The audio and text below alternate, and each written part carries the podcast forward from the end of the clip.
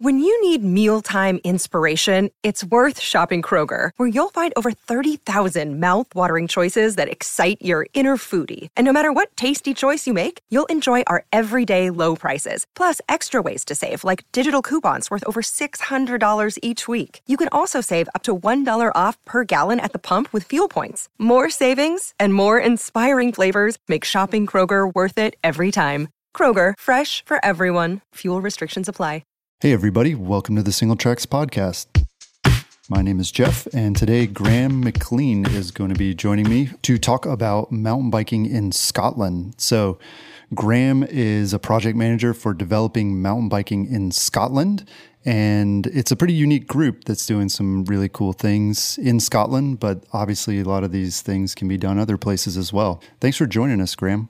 No problem, Jeff. No, glad to be here. So it should be pretty obvious from the name of your group what it does exactly, but what does developing mountain biking in Scotland? What's it all about? We have a national strategy for mountain biking across Scotland, which has been developed up um, in 2007, 2009 was the first national strategy, um, and it was developed up uh, involving all the national organisations involved in mountain biking, all the cycling organisations, and through a consultation with mountain bikers.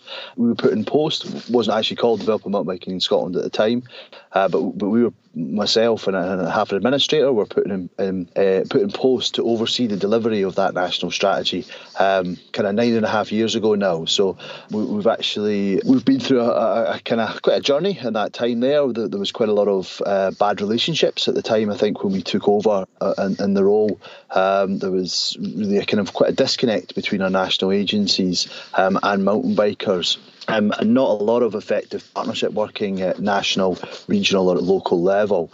And yeah, that has to be said. Though there was actually a lot of success stories in mountain biking, uh, but it reached a point where relationships had maybe had maybe become strained, and there was need for somebody to come in and um, and a project to come in to help drive it forward, and and um, as you know, from um, hopefully and bring together those partnerships so that the benefits of mountain could really be extended. Hmm. Well, who sort of spearheaded this thing? Was it started with industry, or was it just like one person who had this vision, or like, what was sort of who got it all started? Development in Scotland, I guess, largely came through the Forestry Commission in Scotland, which is our kind of National Forest Service. They had shown a great deal of success within mountain biking within their within their forest estate. They kind of spearheaded um, a number of different trail centres across the country, mm-hmm. um, including the kind of 7stanes Trail Network, which is, is really well known across the south of Scotland, sure. and other ones across the whole of the country. Uh, and they were a great success story, and lots of people were visiting them. When they were being developed up, though, they were perhaps developed up without a strategic plan as to exactly where they should all go and how it should function as a country. Mm-hmm. And as maybe as a result of not having that strategic plan, there was a lot of pressure for mountain bikers to really try and develop in forests that they rode in or other places in the National Forest Estate to have trail centres. That came at the same time where some of the things that they maybe hadn't thought through well enough. They were quite innovative in their approach, such as the maintenance, such as making sure the trails were staying within grade, all of which actually came within a cost. So we had a sort of a, a double-handed thing where we had pressure from enthusiasts and riders to do more, um, whilst at the same time having a bill coming in for the trail centres. And that meant the Forestry Commission felt under a bit of pressure um, and they really didn't feel supported through the cycling organisations or other national agencies. Um, so they kind of went to Scottish to the Scottish Government and said, uh, you know, we feel like we're the Mountain Bike Commission here. Uh, we feel that we're under a lot of pressure to do more with this, and we don't feel we should be the ones that are driving it forward. We're an important part of it, an important stakeholder, an important landowner across Scotland, but we shouldn't be the ones that are driving the strategic um, vision for the sport forward. It should be more mountain bikers and it should be based within cycling organisations. So that that's largely where it came from. It, it kind of, I guess, came from a place where there wasn't great relationships and there wasn't good partnership work, and, and, and there wasn't a lot of, the, we, we hadn't got there wasn't a lot of pipeline projects being developed when, when I came into post. I was I was actually a little bit amazed when I first came into post and was kind of excited to find out what trails people were developing and mm-hmm. what new event what new events were coming. And there really wasn't a lot happening at the time. Everybody was sort of waiting for a national strategy to happen, and, and there wasn't a lot happening at the time. So, in the last nine years, it's really been our role to to not do everything ourselves, really, but really work in partnership with a lot of different people from communities, businesses, uh, the national agencies, and cycling organisations, and try and try and energize and try and animate and make sure the right things happen in the right places uh, with the right people involved. Yeah, that's really cool. And it's interesting uh, that the Forestry Commission was sort of the, the one that kicked all of this off. You know, here in the U.S., our Forest Service is largely set up to sort of maintain resources, for lack of a better term, um, and not, you know, recreation is certainly not their primary focus. Is it that way in Scotland, or does your Forestry Commission have sort of a different mission? Yeah, I mean, I think the, the, the Forestry Commission does have a have a remit around recreation. Um, sometimes, in some places, they, they they've they've maybe taken it on a little bit out of their comfort zone at times. At times, although I have to say that I think actually an organisation they do a lot for recreation, and I think a lot sometimes that can actually come from the staff members themselves. Right. Um, um, right, right across the organisation are, are, generally outdoors people. They want to get outdoors and they want to they want to be uh, w- with trees, uh, and a lot of times they want to be out in the outdoors and recreating in it. And mountain biking is a good place to go. So we, I think mountain biking has benefited from quite a few people within the forestry profession really been interested in it, interested in seeing it develop and, and being really a, a, a really cool thing for, for the forests of Scotland, mm-hmm. um, and that, that has kind of filtered its way up the organisation at times, though, I guess there, there has been conflicts within that as well, such as you know increased maintenance bills, the sustainability of trail centres, mm-hmm. the kind of sometimes the pressure from enthusiasts to put things in in places where the Forestry Commission aren't comfortable with it, and trails that are also built without their permission mm-hmm. um, have had does give them kind of management risks and concerns. Um, so so the, yeah, so they would kind of working with ourselves, uh, we work really quite closely with them. We try and try and kind of uh, you know uh, promote the best things that happen in Scotland around it, and then look at some things that aren't desirable for them, but are maybe desirable for mountain bikers, and try and find solutions and way forwards for these things. Yeah. Well, so how is developing mountain biking in Scotland funded? Is it do you get a lot of government funding, or is industry kicking in, or where do you see most of the money coming from? Yeah, we're, we're funded through a we've been funded through a sort of cocktail funding through our national agencies in Scotland. So uh, uh, to date, um, so over the last five, nine years, we've had uh, funding through um, the Forestry Commission themselves, so our National Forest Service, our enterprise agency, who are responsible for growing the economic uh, economy within Scotland. So that that's Scottish Enterprise. We've been funded through uh, Sport Scotland and Scottish Cycling. Um, so Sport Scotland are, are, in, are the kind of national agency for sport, um, and they fund the governing body, and they give money to the governing body, who then host developing mountain biking in Scotland. So I think that would be USA Cycling uh-huh. um, in, in, in, in the states, um, and we've also been funded through Scottish Natural Heritage, who are um, concerned with protecting, but also making sure that people enjoy the natural environment uh, in Scotland. So we've had that cocktail funding for nine years. We, will be looking within the next month to move over to funding through the Scottish Government, uh, which we're, we're, still sorting out at the moment, but we're hopeful we'll be able to find some funding from Scottish Government over the next three years. Going forward, though, um, there probably will need to be a, a, look at how we can actually get some, you know, the people who are benefiting from the work that we do. So riders, uh, businesses, both tourism, product development businesses, um, looking for them to sort of say, well, we're looking at speaking to them and finding out what's kind of product that they would like us to develop and see if there's something that they think they would invest in um, into the future. We're, we're, we're, quite early stages of looking at that, but it's something that we will need to do because government have said, you know, 12 years is quite a long time to support mountain biking, but it's you know it's, it's, an important thing for them. They're not saying you're on your own now, uh, but they are saying you probably need to involve the people that, that you say you're benefiting more. So that that's something we'll be we'll be looking over the next three years. Okay, yeah, that makes sense. Well, your group has a big vision to become a world leader in all aspects of mountain biking. So, which metrics are important to you as far as comparing Scotland to other places? Yeah, yeah. I mean, we've just finished our consultation and we're pulling together the final stages of our, of the next national strategy for mountain biking, which will be from 2019 to 2025. In that, we have a vision to be the kind of European leader in mountain biking mm-hmm. um, and a mission to get two million rides per year happening um, in Scotland. We're currently about 1.4 million. Okay. We want to have the economic uh, contribution of, of, mountain biking across Scotland in, in all aspects rise by 51% to 158 million GVA per annum. Wow. And we would like to see our athletes uh, become World Series or World Champions in every mountain bike discipline by 2025. So, yeah, it's a fairly ambitious strategy. Um, it is one that we want to see a lot of growth, but we think there's a lot of things in the pipeline and a lot of developments in the pipeline that will support us to to reach that uh, that vision and mission. Yeah. Well, what are some of the unique resources Scotland has to offer the mountain bike world?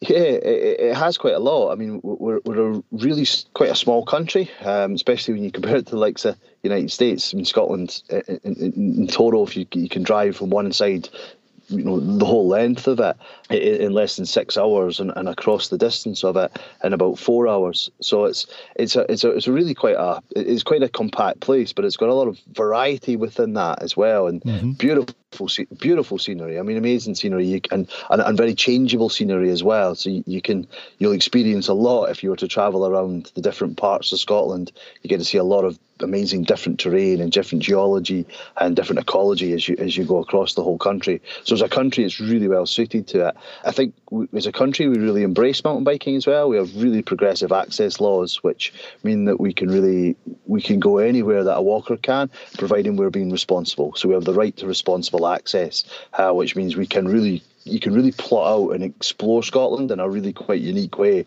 and have fantastic adventures across the place by just linking up bits of path and really you really use your imagination to do it. If you're not looking for that adventure or you're not ready for those adventures, we have amazing purpose-built trail centres across the country as well. So these these are you know I think the trail centre model probably started in Wales, really embraced by Scotland, and it has spread probably globally from there. So stacked loops of green easy, blue moderate through to black severe routes all, across the country as well. And as well, you know, and other other markets as well. If you're interested in enduro riding and and those kind of trails, we have a fantastic network of them across Scotland um, as well, which can you know if you go in and speak to the bike shops, speak to different people that are in place, they can tell you the best trails that are riding, uh, the best in different conditions. We have a really exceptional country for mountain biking. Um, also, our tourism businesses are becoming more equipped to deal with places. We have uh, also a growing range of product development businesses who are linking well with our universities through a project we're involved with with uh, one Edinburgh Napier University called the Mountain Bike Centre of Scotland. And, and on top of that, in terms of trails as well, all, all our cities have really embraced kind of pump tracks and urbanisation of mountain biking. So we have really good connected facilities at our cities as well. Yeah. And uh, it should be noted too, your trail centers are not like what we would consider uh, a trail here in the US. I mean, of course, we have stacked loop trail systems and things like that, but our trailhead facilities are usually pretty limited. I mean, you're lucky if you have like a toilet there and you know a place to change or something but your trail centers they're they're pretty serious right? There's like a lot of amenities that are offered there at the trailhead right Yes, I mean we, we have some that are like that as well. We have ones where there's just a car park or a place to leave your car, uh, and you can go and explore it. Right through to full centres um, such as Glentress um, in the Tweed Valley, um, such as Nevis Range in the Fort William, where we have a lot of a lot of facilities at our base station. So cafes, changing facilities, showers, bike shops, and a real buzz around those places as well. I mean, yeah, um, Glentress is, is up to upwards of three hundred thousand visitors a year at it for example. So, wow. uh, yeah, so it, has got a real buzz around it, and, and weekends and holiday times, um, it, it, really does feel like a proper resort, if you like, and a destination for mountain biking. Yeah. Well, your strategic plan and your initiative seeks to touch a number of important areas of society, from health to the environment and the economy. To me, it almost sounds like your group believes mountain biking can solve a lot of the world's problems. Can do you think mountain biking can really do all of that? probably not solve all the world's problems, really. Uh, I don't know if we would say that. Um, it can make things better. I mean, it's that's definitely something we all believe within us, within ourselves, and the staff team at Development Scotland. But we're all mountain bikers, and we're all trying to make mountain biking better mm-hmm. for mountain bikers. And it can help. I mean, it, it's not going to be the panacea to to everything that the world throws over us in the over the next few years, but it, it can make things better. And I mean, it, it can make better holidays for people. It can get us outside. It can make us healthier, both physically um, and mentally. It, it, definitely can get us to out and appreciate the environment more. And I think there is a lot of benefits if we had more people mountain biking, um, which is what we ultimately aim to have, and, and do it and think about it in a sustainable way. Then I think we will generally have a happier, happier populace. Uh, and I think we can kind of evidence that going out on your mountain bike and getting out into some nice single track will make you a happier person. And that, that can make a difference, and, and it's uh, our economy will move towards experiences as well over the next few years, right. um, and uh, it will move into things probably people owning the right things to have those experiences. So our product development companies have opportunities around that. But people, I think, over the next, you know, 20, if you're looking in the future, I think people will look to to have not just gather things that sit in their house while they watch TV. They will look to go out and experience. Will look to go out and experience things and, and, and get out into things. So um, I think we will see. I would think we will see mountain biking grow, and that has opportunities for the economy as well. Yeah, it does seem like mountain biking is pretty unique among other leisure activities, I guess, for lack of a better word, um, in that it does touch on a lot of that stuff on health and the environment. And, you know, and we're seeing too now that it can affect the economy in positive ways, whether that's tourism or, um, like you said, product development and, and all those sorts of things. So, how big of a problem is illegal trail building in Scotland? I know you have some pretty liberal laws in terms of right to access, but that doesn't necessarily mean you can build trails wherever you want, right? No, I mean you don't have the right to, to, to build trails without a kind of landowner's permission in Scotland. And for us as mountain bikers, it is a bit of a it can be quite tricky at times. This because because we quite enjoyed riding quite a lot of these trails, if we're honest, and it does feel kind of it can feel like a little bit of a hypocritical situation where you know where one time we could be out and riding those trails and saying that and then uh, another time as though we have to take a responsible position back to to landowners and our people and say you know well you know is not within access to build these trails. So it, it can have a little bit of a yeah, it, it can feel a little bit hypocritical at times if we start calling people out for that. So what we've done in, in Scotland, it, it has been flagged though as an issue, but for landowners both from the Forestry Commission um, and from Scottish Land and Estates, mm-hmm. who, who represent estate owners in Scotland, they flagged it up as an issue to our National Access Forum in January 2017 we were quite quick to to look at it and say, yes, we can understand this can be an issue for you, but there's lots of benefits to these trails. There's you know there's events that run on them, enduro events. They bring a lot of people into our rural areas. They keep people participating in mountain biking who, who drop out if there wasn't more challenging trails built. Mm-hmm. They also have some of our rural areas that actually are doing really well from some of these trails that have been built without permission. If we were to take them away, that, that would have a, a you know sometimes devastating effects within some of our cafes and bike shops and, and other areas in some really kind of small towns that, that have really good trail networks to them. So we thought, you know, we were quite kind of saying, well, yes, we understand there's issues, but there's actually quite a lot of benefits to these trails. Where we need to get to though is is it is a way of a frame more of a framework of landowners and mountain bikers being able to speak to each other, yeah. being able to have conversations as to what's appropriate, what's not appropriate, how long a trail can be there for, when's there likely to be a harvesting schedule, how when can the trail actually go in, is there anything that mountain bikers should be considering about the natural environment, uh, both the ground conditions and, and also the, the wildlife that are in the area. And also other users as well. Is there how likely is it that this this trail could could come down and uh, the exit could point on to something that's that uh, you know could maybe cause conflict with other users. So we need to consider those things. And but the first point is that there really wasn't a lot of dialogue between mountain bikers and landowners. So we, we've worked with with workshops across the country to engage mountain bikers uh, and landowners and put forward a kind of a, a new piece of guidance which kind of says to, to people, let's get together, talk this through. Can we have a, a can both groups understand each other's positions and concerns, and then can you find a reasonable way forward so that we can have the right trails in the right places, and maybe not put all the management and la- and all the liability, uh, which is largely connected to the management. Mm-hmm. onto landowners. Can mountain bikers help with that to mitigate some of their concerns? Yeah. Well, are a lot of trails in Scotland on private land versus government land? Like, what's kind of the mix in, in your opinion?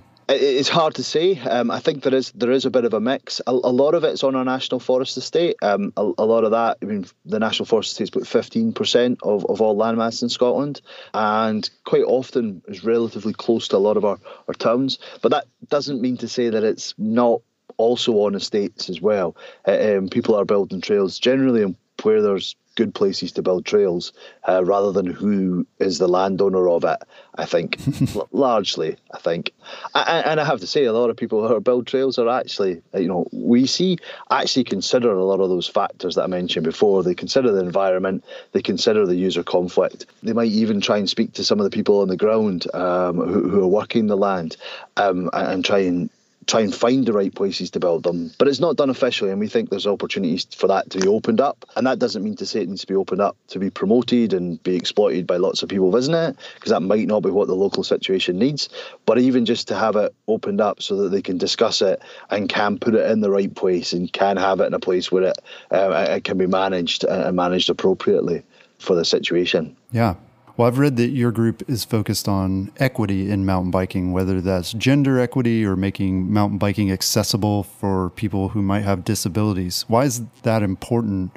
And does mountain biking present more barriers than, say, other sports like golf? Equity is important in in sport because we, in general we don't have enough if you look at gender gender equality we don't have enough women participating and girls participating in sport um, as we could do. Why does mountain biking have an opportunity around that? Well one is it is great fun. I don't see why that needs to be gender specific. Right Two, it's it, it is something that, that is relatively accessible, and it, three, it is a good thing for people to do in families as well, which does actually encourage more more girls and women into to activities as well. So we think there is an, an opportunity to address some of the general qualities that we have in sport using mountain biking because we're not there yet. There still is there still is. I think we're up at the um, about 76% of people who visited trail centres in 2015 mm-hmm. were male and about 24% were female. And we think there's opportunities for that to grow. Whether that'll ever get to 50-50 I, am not sure but uh, but there's definitely opportunities to grow that that side of the sport um, as well. So it is a it is a really important thing for us to, to be able to work on and do uh, and do and we've had a f- number of different initiatives to do that um, from trying to target uh, females and, and, women leaders and coaches uh, within Scottish cycling and working with them as close partners. We know that there's about 22% of the workforce, if you call them that, of, of, volunteer coaches leaders are female. So that's a very close number to 24% mm hmm of, of, people who do it. So I think there is actually a need to grow that those people who are out delivering and being role models and being involved in the sport so that girls and, and women can actually identify and say, actually, I, I can actually do this because they can do it and they can see those role models within clubs um, within there. So it's not just elite athletes who are role models, it's really the whole system needs role models all throughout it so more girls and women can access it. So, uh, and I think that that's one initiative we've been working on uh, has been to do that and to provide bursaries um, for, for more women to become leaders.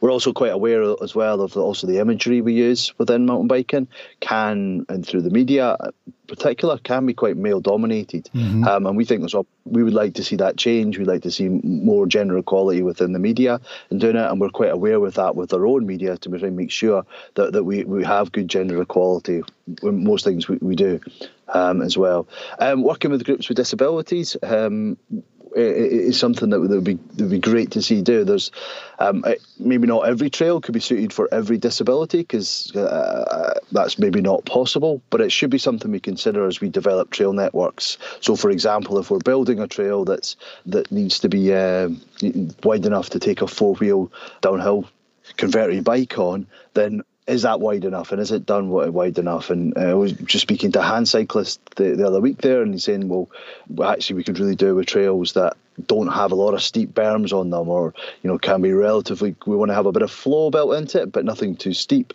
So then that, that the the hand cyclist will will topple over from that. I mean, we're not probably not as far advanced in this stage of developing what the that those groups need. We're actually going to be involved in a pan European project though over the next three years, which is going to look at trail guidelines um, around building trails and then also associated training to drop out there. And one thing that we'll be advocating that, that those guidelines have though is a kind of idea around what different disability groups could need from the trail networks. Yeah. Well, how are electric mountain bikes viewed in Scotland right now? Seems like that could be something as well that maybe brings in folks with disabilities or maybe even older riders, giving them access to the trails. Is that an issue in Scotland? Is there much debate about whether electric bikes should be allowed on trails? I think I think it's a growing debate. Um, I think it will be debated over the next few years, and, and, we see there's a lot of positives that come with electric bikes. Just as you mentioned there, it can bring in people with disabilities. It can bring people who are maybe not feel they're physically able to access the sport at the moment. Maybe people who are carrying an injury, or, maybe as well just people who are lacking in time um, to do activities um, and do sport and get their fun and enjoyment out of it. That electric bikes can can provide all those things there is a we know and we're keen to explore and, and do some research into to look at what are potentially some of the impacts of electric bikes on, on mountain biking, such as you know, what is the environmental consequence of more people doing more laps more often, more quickly, mm-hmm. on our uphills as well. What are the consequences of people being able to go further into our countryside, but um, and quick and quicker, and will that lead to more difficulties? And uh, we'll be keen to kind of review statistics on from our mountain rescue teams and see if that is something that's growing and monitor that as a situation as well. But so so yeah, I think we need more research as well into actually you know, rather than going on a kind of we don't like them as a, a, a as a standpoint, uh, we're trying to trying to encourage people to stay as a really open about it and see see that there is benefits and look at any of the issues that come as and take a researched approach into how to mitigate those issues as best we can. Yeah. Was your group able to address socioeconomic inequality when it comes to mountain biking? I mean, obviously the sport is very expensive and uh, at least getting the equipment that you need. And then obviously a lot of the trails are going to require people to travel, so they're not always accessible in cities. Are there things that developing mountain biking in Scotland is able to do to sort of mitigate those problems? We hope so. I mean, I think our first stage of that has been working with, with local groups and, and looking to put in the, the pump tracks and skills areas that are close to cities. Um, now that we've got that infrastructure in place, we're really quite keen to see the next stage of that, which might be a little bit around about developing people and developing maybe some extra facilities such as bike storage and bike equipment near these facilities, and so that people who maybe can't afford a bike can still have a local access point to it, so they can get involved in the sport in a really localized way. Uh, we're working on a current pilot project in uh, Dundee, which is one of our uh, a city with a high level of deprivation in it, and we've got a, a project involving a number of different partners, a social enterprise, the local authority um, and, and, many of the schools within uh, within the area. And from there, we've got quite a simple setup of two shipping containers and a porta cabin. And but what we're working on is a way that we can train up leaders to a lower level than, than we previously have, mm-hmm. um, including 16 and 17 year olds, and then opening that up to then uh, holiday programs and after school clubs so that kids have got the chance to, to enter into the sport and enjoy their kind of local parks, which actually one of them has a skills loop in it as well, and parks and forests. So we're really hoping that that project will provide us with a case study. It's, it's, it's actually showing great success today. I actually got an email through today, which says that all 32 places in the holiday camp are now full, yeah. which is great. Great. Which is fantastic. You know, two or three weeks out before it's running, we, have we, now got that, and the kids can go along and they get the, they get their helmets, they get their bikes and all their equipment as through as part of that. So, so that's a great, great example. And we're hoping once we have that pilot data that we can actually take that and go and spread that example around the country, and groups might look to do things differently uh, as well in their local area, which is great and fantastic and what they should do. And I, really take what's the strength of their area and their people and adapt it to there, but have a working template as to, to how and a working case study as to how they could do it. Yeah. Well, speaking of younger riders as well, you know, here in the U.S., we have uh, NICA, which is the high school mountain bike racing league that's really growing a lot and, and, is doing a lot to introduce new people to the sport. Is there something similar in Scotland that's going on right now that, that seems to be working? Yeah, a number of different things. I mean, it's it, NICA looks like an amazing organisation. Scottish sport's a little bit a little bit different from American sport in a lot of ways, in that that we've got quite a good. There's a more of a mix between community club participation, people doing their own recreational participation, and school participation is less streamlined, like school, college, do your own thing or become an athlete mm-hmm. kind of thing uh, that you have in the States. Um, so I think we have a little bit, it's, it's, less defined than the NICA success. I think what we have in Scotland, though, is, is every region now has um, XC kind of racing opportunities at a local or a regional level. Mm-hmm. Uh, we've got national national race series which are doing which are doing well, particularly XC is doing well at the moment and we also have a really thriving mini downhill scene um, in Scotland, which we, we, hope will lead to kind of more people getting into downhill as well. Uh, but just a race there at the weekend had 130 riders in, um, and, and is a great success. Um, we we started that off in 2011, I think, 10 or 11, uh, we started up a kind of mini downhill series for the entry level ones where people could could win and then have the chance to, to go and compete in a mini downhill the World Cup and then they would get on the podium. Yeah. Um, which is the same podium that the the, the, the, the top riders would be on the next day. So so we started that off and it's great to see the communities now taking that on themselves. And we've now got a kind of two really successful mini downhill series running across the country. So yeah, we, have got it. It's different and it's probably less defined than the NICA model because that's how sport is in Scotland. But there's definitely seen an increase in the number of clubs, the number of leaders, the number of coaches, the number of people who are bringing people into the sport is really increasing as well. So all the signs are in the right direction for that as well here. Yeah, that's great. So, the first strategic framework for mountain biking in Scotland was published, I believe, back in 2010. And as you said, your group is currently working on a new document that will sort of lay out the vision till the year 2025. So, what's changed since that first strategy was developed? Yeah, yeah, quite a lot. I mean, the, the the first strategy that was developed, as I sort of mentioned earlier on, was was really about sort of setting out how we should work better as a country and what frameworks we should set up. But uh, it was really how, how do we get better partnership working at national, regional, and local level, and can that lead to more things being developed, like the trails around towns? So I think we, we've actually succeeded in a lot of the aspects that that was looking to do. I think there is better, it can always be improved, but there's better communications and regional working across the country. Um, I think there's been good case studies of things that have happened that have then led to more things happening mm-hmm. as well. So, so we're in a, in a stronger position and than we were back in 2009. Where we are moving forward now for the next six years, we're, we're really, really exciting place, actually. I think um, we've developed up the new strategy to have five key th- themes, all of which I think will help really drive us forward. One is to have a kind of an amazing trail network because that's you know really is paramount for, for, for mountain biking. It's the most important thing that mountain bikers value, I think, and it's the thing that will drive forward our tourism, our participation, and our sport. So we need to make sure that we have a really world class trail network.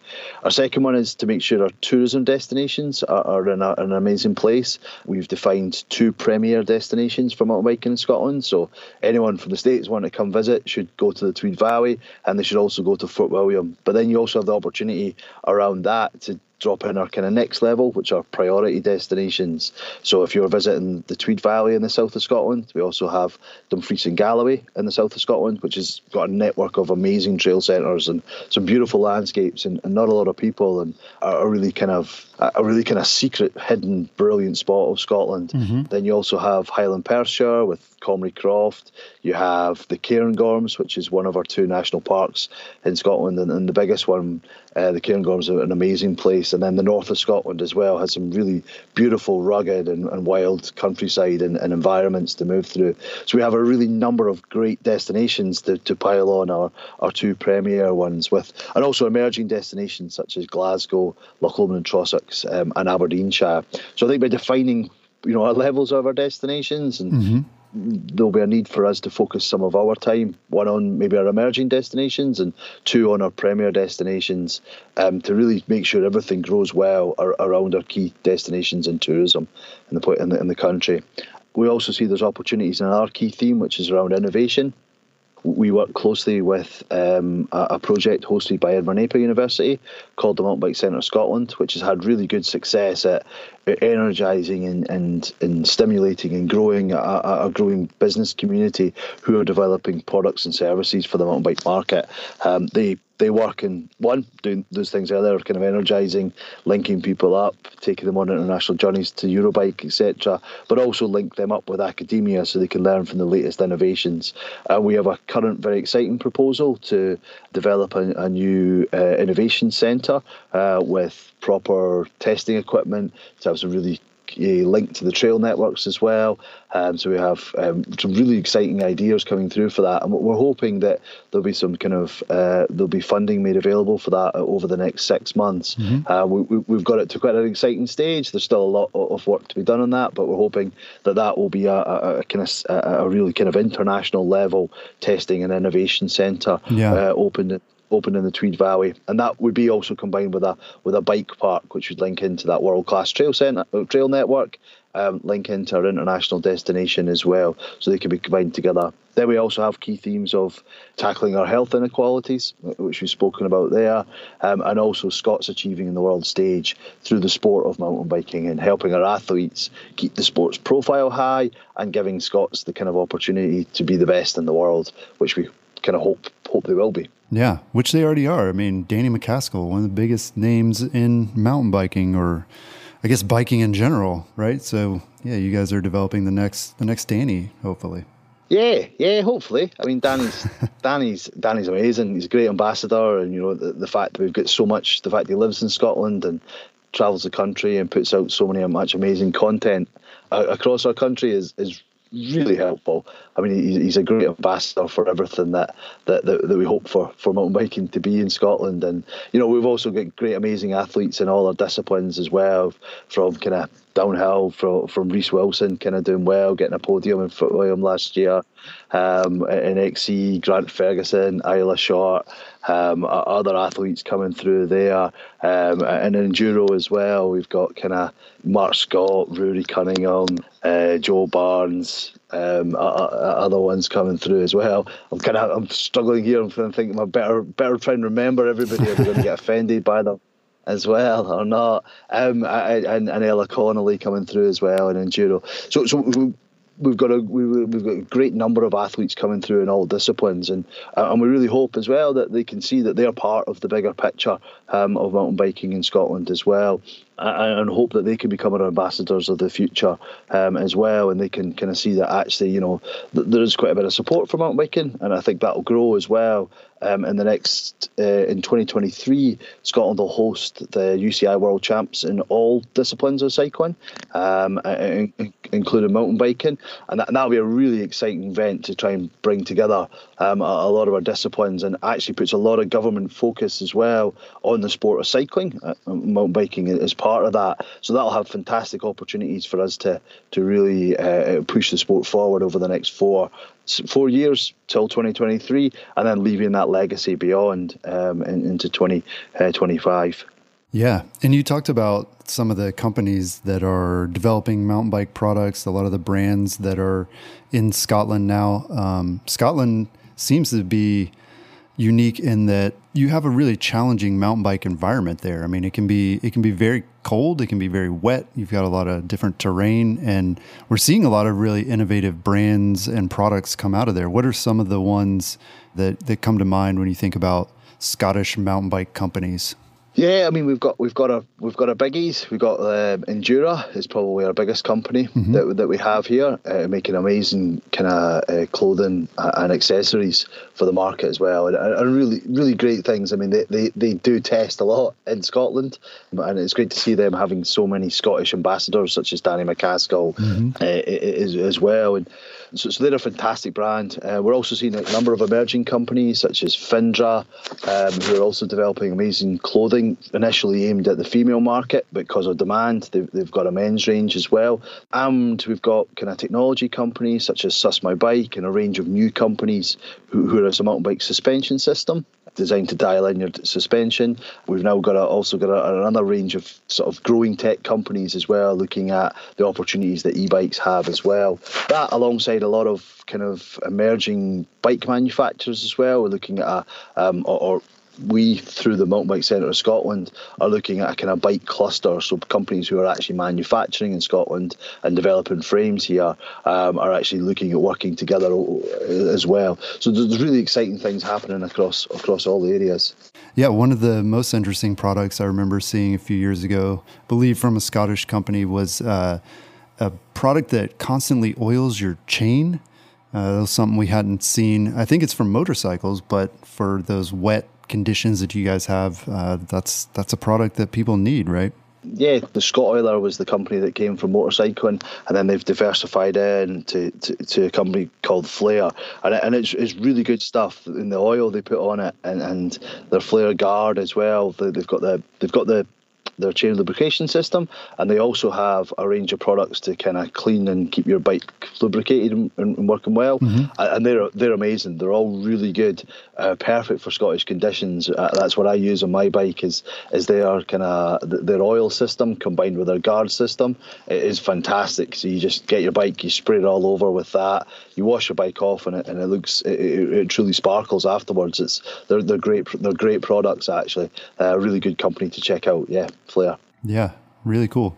So, Graham, you were also involved in a mountain biking and mental health project. Tell us a little bit about that.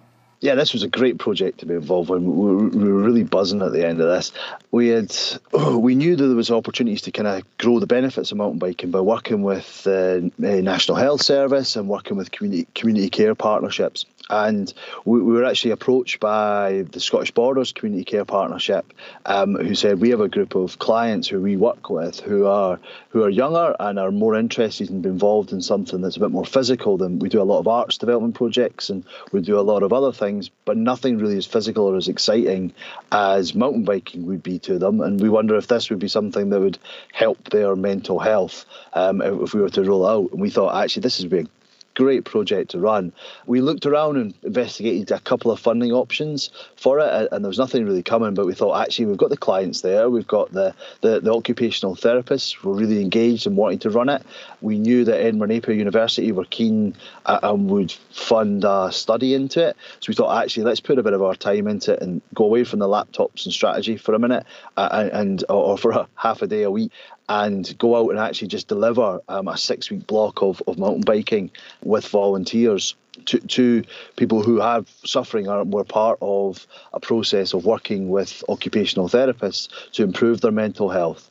Um, so the, the occupational therapists then came with us. We led the sessions every week, and they would then actually do therapy on the trail with them, and um, in a really quite subtle way. And, and actually, mountain biking itself and improving people's skills really, you know, a lot of actually getting better at mountain biking is overcoming the fear of doing things and actually giving the confidence to be able to, to, to realize that you can do things and, and actually the process of being able to relax yourself so you can perform those skills um, is really quite important and can actually be then applied back into general day-to-day life and just that process of getting out into countryside is good for you and also focusing on single track and actually focusing on that feeling of flowing down the trail and having nothing nothing else in your head apart from navigating that trail um, is really beneficial to, to your mental health. A lot of studies have proven that. So so taking that taking that into working with that client group and just every week hearing, you know, we did a kind of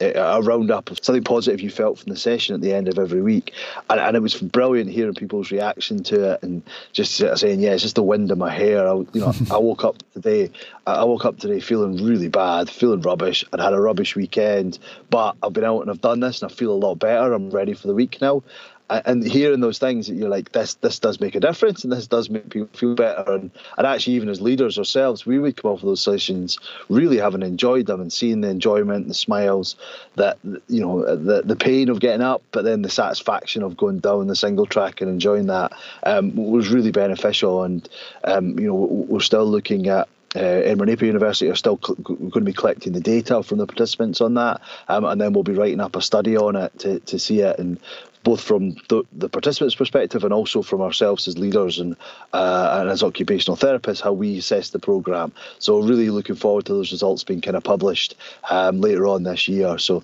and from that, from those published results, we hope to be able to then take that across Scotland and share those results and share those experiences. And we hope groups will either take it on themselves or, or we're really keen to quite stay engaged in the process and see if we can help more of these kind of beneficial programs happen across the country. Yeah, I think for a lot of us mountain bikers, we can relate to that and, and know about those benefits ourselves. So it's really cool to see that actually being somewhat quantified and studied a little bit so that other people can get those same benefits. Yeah, absolutely, and and and hopefully as well, it can kickstart more of these programs happening as well, so that actually we take more people into sport and we realise the the real benefits that we have of it and how it can make a it can make a difference to people, um, and that, that's what we hope as well. It releases some of the funding that we maybe, you know, a, a long term vision might be, and it's not going to be a short term fix, but that, that some of the money that perhaps gets put into drugs for to help people with mental health can be refocused into things that like mountain biking, which may help people uh, be able to address their problems in a long term way when they get really involved and interested in in something that can have help mitigate any mental health problems that they have. Yeah, that's great. Yeah, it sounds like mountain biking really can solve a lot of the world's problems. And developing mountain biking in Scotland seems to be at the forefront of this, of really taking a holistic approach to the sport and looking at how it can benefit not just us as insiders, but in your case, an entire country. So that's really cool. Thanks for joining us and for sharing all of that. No worries. No, thanks for having us on, Jeff. And yeah, no, it's been great, and it's great to see your interest in, in, all of these different things at Singletracks. It's it's great to see magazines promoting access and promoting the wider benefits of mountain biking, and and not just shiny kit and uh, and great places to ride. All, all important, but it's great to see the interest that Singletracks has in the wider picture as well. Right. Thank you. Well, you can find out more about developing mountain biking in Scotland at dmbins.com. And of course, you can keep up with the latest mountain bike news on singletracks.com, subscribe to our newsletter, and be sure to check for the latest podcast episodes. That's all I've got this week. We'll talk to you again next week. Peace.